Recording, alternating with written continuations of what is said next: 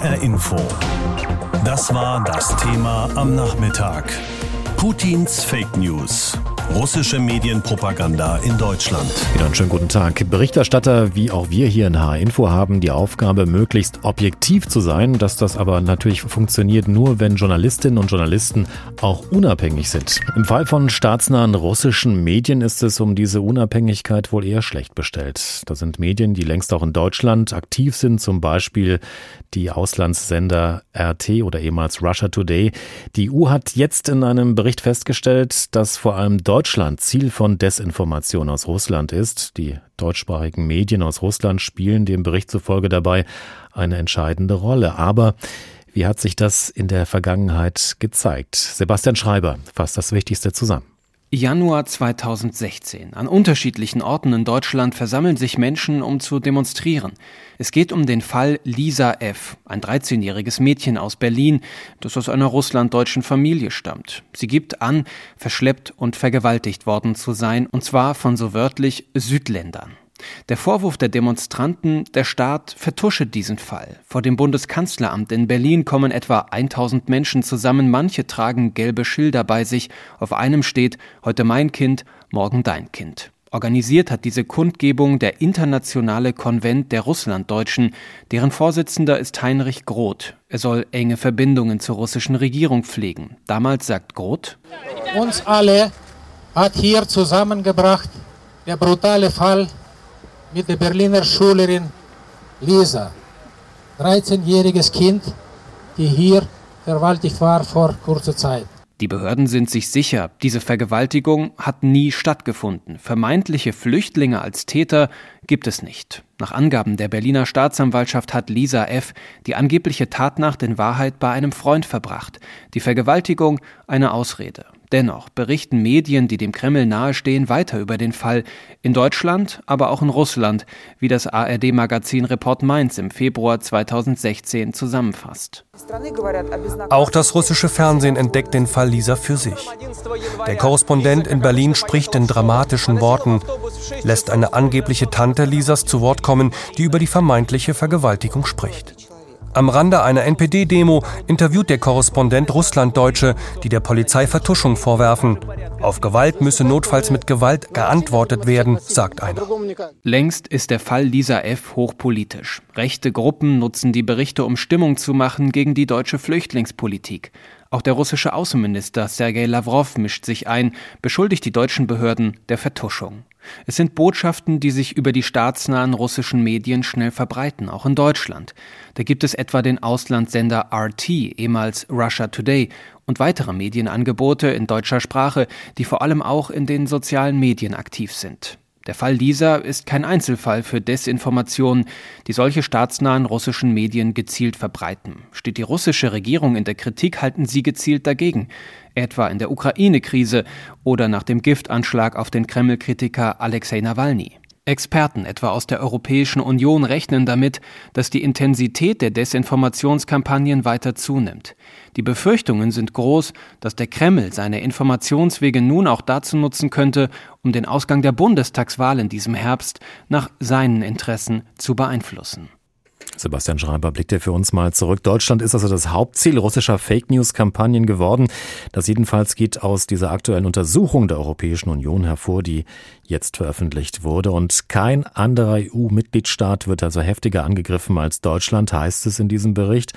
Allein in den letzten fünf Jahren haben die Ermittler mehr als 700 Beispiele für gezielte russische Desinformation bei uns gefunden. In Frankreich beispielsweise waren es weniger als die Hälfte. Darüber habe ich vor der Sendung mit unserem Korrespondenten in Brüssel, Michael Schneider, gesprochen. Michael, was sind das für Fake News, die da verbreitet werden und vor allem von wem? Ja, da gibt es in diesem Report einige ganz konkrete Beispiele. Einer davon ist äh, ein aktueller Fall aus Berlin, wo russischen Eltern das Sorgerecht für ihre Kinder entzogen wurde. Das Jugendamt vermutete da Misshandlung und eigentlich ist sowas ja ein ganz normaler Fall. Aber in vielen russischen Medien wird daraus ganz schnell eine Kindesentführung gezielt gegen russische Staatsbürger organisiert von der Bundesregierung als Rache für den Fall Nawalny. Oder ein anderes Beispiel, auch hier spielt Alexei Nawalny eine Rolle. Seine Ehefrau, die soll eine deutsche Staatsbürgerin sein, das behauptet zumindest das russische Staatsradio. Sie komme immer nur nach Berlin, um sich dort von der Bundeskanzlerin Anordnungen abzuholen. Ja, und wenn dann wiederum russische Journalisten bei der Bundesregierung Aufklärung verlangen und es dort natürlich heißt, für so etwas gibt es keine Grundlage, dann wird das wieder ausgelegt als Mauern und Vertuschen. Also das sind so die Beispiele, die eben in russischen Medien und russischsprachigen Medien sehr stark verbreitet werden und nur zwei von diesen über 700 Fällen. Welches Bild soll da eigentlich gezeichnet werden und bei wem soll es genau ankommen? Nun, dieser Report spricht hier von einer Doppelstrategie. Diese Nachrichten sind gedacht für ein russisches und russischsprachiges Publikum. Also dort soll Deutschland diskreditiert werden und auch ein Stück weit zum Feindbild aufgebaut werden.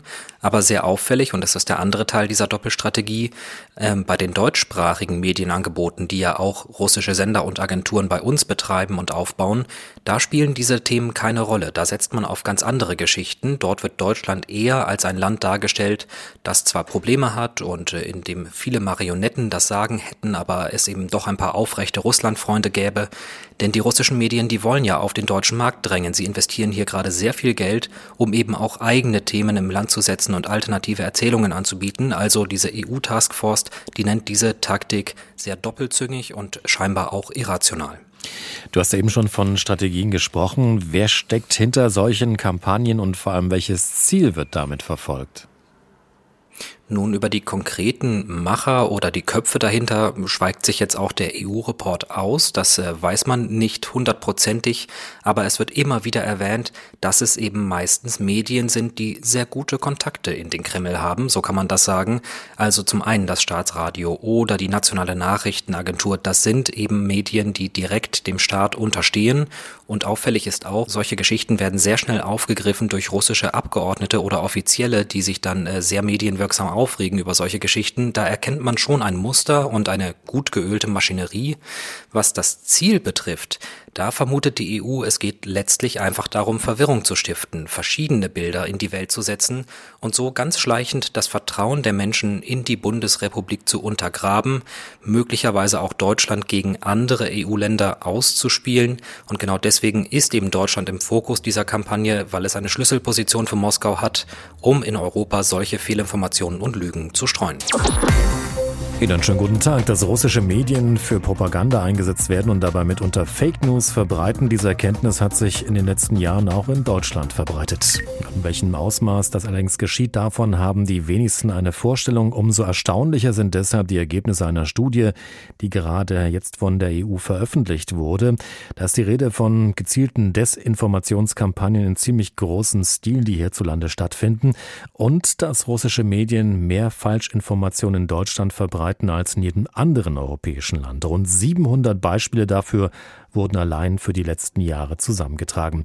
Darüber habe ich vor der Sendung mit unserer Korrespondentin Christina Nagel in Moskau gesprochen. Frau, Moskau, äh, Frau Nagel, wie reagiert denn Moskau bzw. der Kreml eigentlich auf diese Vorwürfe von der Europäischen Union? Er reagiert gar nicht. Also es gab eine einzige Reaktion von der Sprecherin des russischen Außenministeriums, die von deutschen Journalisten gefragt worden ist und die hat die Anfrage ähm, so beantwortet, indem sie gesagt hat, die Vorwürfe, das, das sei lächerlich einfach und dann frei nach dem Motto, Angriff ist immer die beste Verteidigung, hat sie die Vorwürfe zurückgegeben, hat nochmal darauf verwiesen, dass es eben auf der Seite des russischen Außenministeriums auch eine lange Liste von Beispielen gibt äh, von Fake News. Der Westen selbst selbst war dann die Formulierung, betreibe Selbstpropaganda der übelsten Prägung gegen Russland, vor allen Dingen was den Impfstoff angeht, aber auch bei vielen anderen Themen, eben auch Nawalny. Das sind so diese zwei großen Themen, wo es im Moment, glaube ich, gerade sehr stark drückt. Dieser EU-Bericht oder das, was diese Taskforce da vorgestellt hat, unterstellt ja, dass die russische Führung mit Fake News, Propaganda, Unsicherheit und auch Zwietracht in anderen Staaten sehen wolle. Hört sich das nach einem typischen Mittel an des Kremls? Also was in Russland ja immer wieder aus der politischen Führung zu hören war und auch zu hören ist, ist tatsächlich, dass man sich in einer Art Informationskrieg befindet. Eine führende Chefredakteurin in Russland hat neulich mal gesagt, die Journalisten würden das Land genauso verteidigen wie die Armee und das sei auch eine Ehre. Und im Krieg, wenn man das jetzt mal weiterdenkt, stirbt natürlich zum einen die Wahrheit zum ersten und zum anderen ist da auch jedes Mittelrecht. Insofern ist es durchaus Teil einer Politik, die auch betrieben wird, nur dass sie vielleicht nicht immer direkt von oben durchdekliniert wird. Also dass da man sich nicht so vorstellen kann, Putin überlegt sich jetzt, äh, was tut man als nächstes. Was man so ein bisschen als roten Faden sehen kann, ist, glaube ich, dass in der staatlichen russischen Berichterstattung immer wieder geguckt wird, wo läuft es im Westen oder konkret in Deutschland eben gerade nicht so gut, wo sind bestimmte Probleme und wo kann man da vielleicht ansetzen. Und dann gibt es zwei Stränge. Das eine ist, worüber berichtet man dann als russisches Medium in Deutschland? Was sind da die Themen? Und was spiegelt man der eigenen Bevölkerung in, in Russland äh, wieder? Und äh, da zum Beispiel, wenn man da das Thema Impfstoff nimmt, da zeigt man natürlich hier gerne die Probleme, die Deutschland beim Impfen hat, dass eben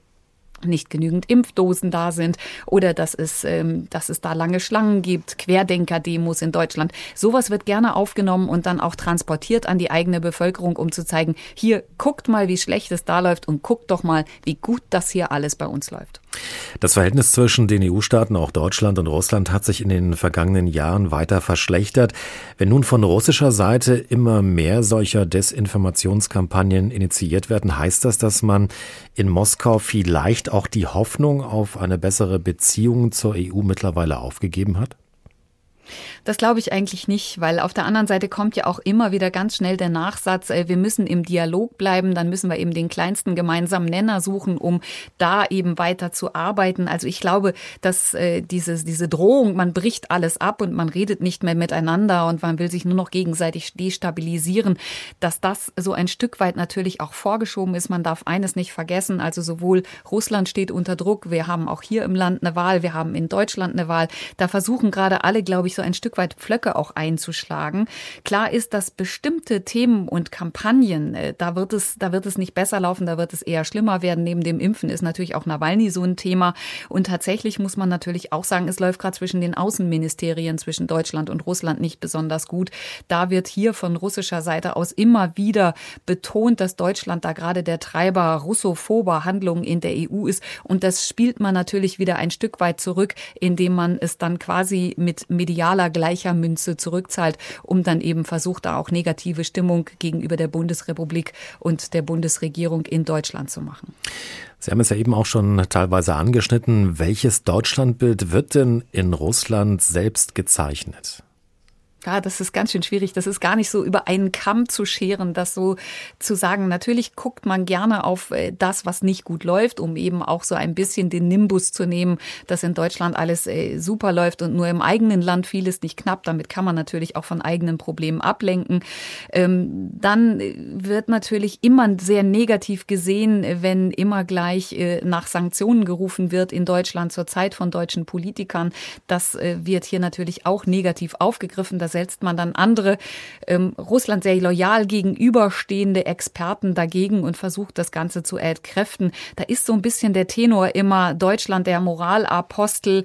Ähm, das klappt aber bei ihnen dann selber dann trotzdem nicht gut, auch was Thema Menschenrechte angeht. Selbst bei Demos, da wäre man dann bei den Querdenker-Demos, da sieht man eben auch Polizeigewalt, aber sie zeigen immer mit dem Finger auf Russland. Das ist das eine, aber dann gibt es natürlich eben auch dieses andere Deutschlandbild, was zum Beispiel durch das Deutschland ja in Russland hier gerade weiter verbreitet wird. Und da ist weiterhin eigentlich alles gut. Und viele Leute haben auch überhaupt kein Problem, weder mit Deutschland noch mit den Deutschen.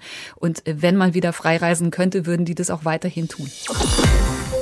Ja, im Endeffekt geht es darum, Einfluss zu nehmen auf die Stimmung, auf gesellschaftliche Debatten, auf die Stabilität eines anderen Landes. Und das betreibt Russland seit vielen Jahren sehr intensiv und in großem Umfang. Aber eben, und das zeigt die Studie deutlich, wenn wir uns die Situation in der Europäischen Union anschauen, doch auch mit unterschiedlicher Stoßrichtung, was die einzelnen Länder betrifft. Können Sie in irgendeiner Form erklären, welchen Gewinn Russland dadurch hat oder inwiefern Ist davon profitiert? Ja, im Endeffekt kann man daran ablesen, dass der Kreml auch in dieser Hinsicht von Personen beherrscht oder äh, regiert wird, die aus den Nachrichtendiensten kommen und die natürlich äh, Desinformation als Mittel der Nachrichtendienste quasi, ich sag's mal etwas pointiert, mit der Muttermilch aufgesogen haben. Und darum ist das eben auch ein Mittel, das als Teil des Gesamtkunstwerks russischer Außenpolitik zu begreifen ist. Es geht im Endeffekt darum, die Situation in anderen Ländern zu destabilisieren, um äh, sie ein Stück weit handlungsunfähig zu machen oder äh, sie dazu zu bringen, dass sie sich mehr als ihnen recht ist, mit sich selbst beschäftigen müssen. Das ist zumindest in Anführungszeichen die Idealsituation, wenn eine Desinformationskampagne richtig funktioniert. Welche Handhabe hat denn dann die Politik in solchen Fällen? Denn nach außen hin streitet die russische Staatsführung ja jede Urheberschaft ab, oder? Ja, sie können eigentlich immer nur ähm, auf diese Prozesse hinweisen und diesen Fake-Narrativen ein anderes Narrativ eben entgegensetzen. Sie können nur damit arbeiten, dass sie äh, die Fakten immer wiederholen und darstellen. Das Ganze war ja in Reinkultur zu beobachten, jetzt unlängst im Fall Nawalny.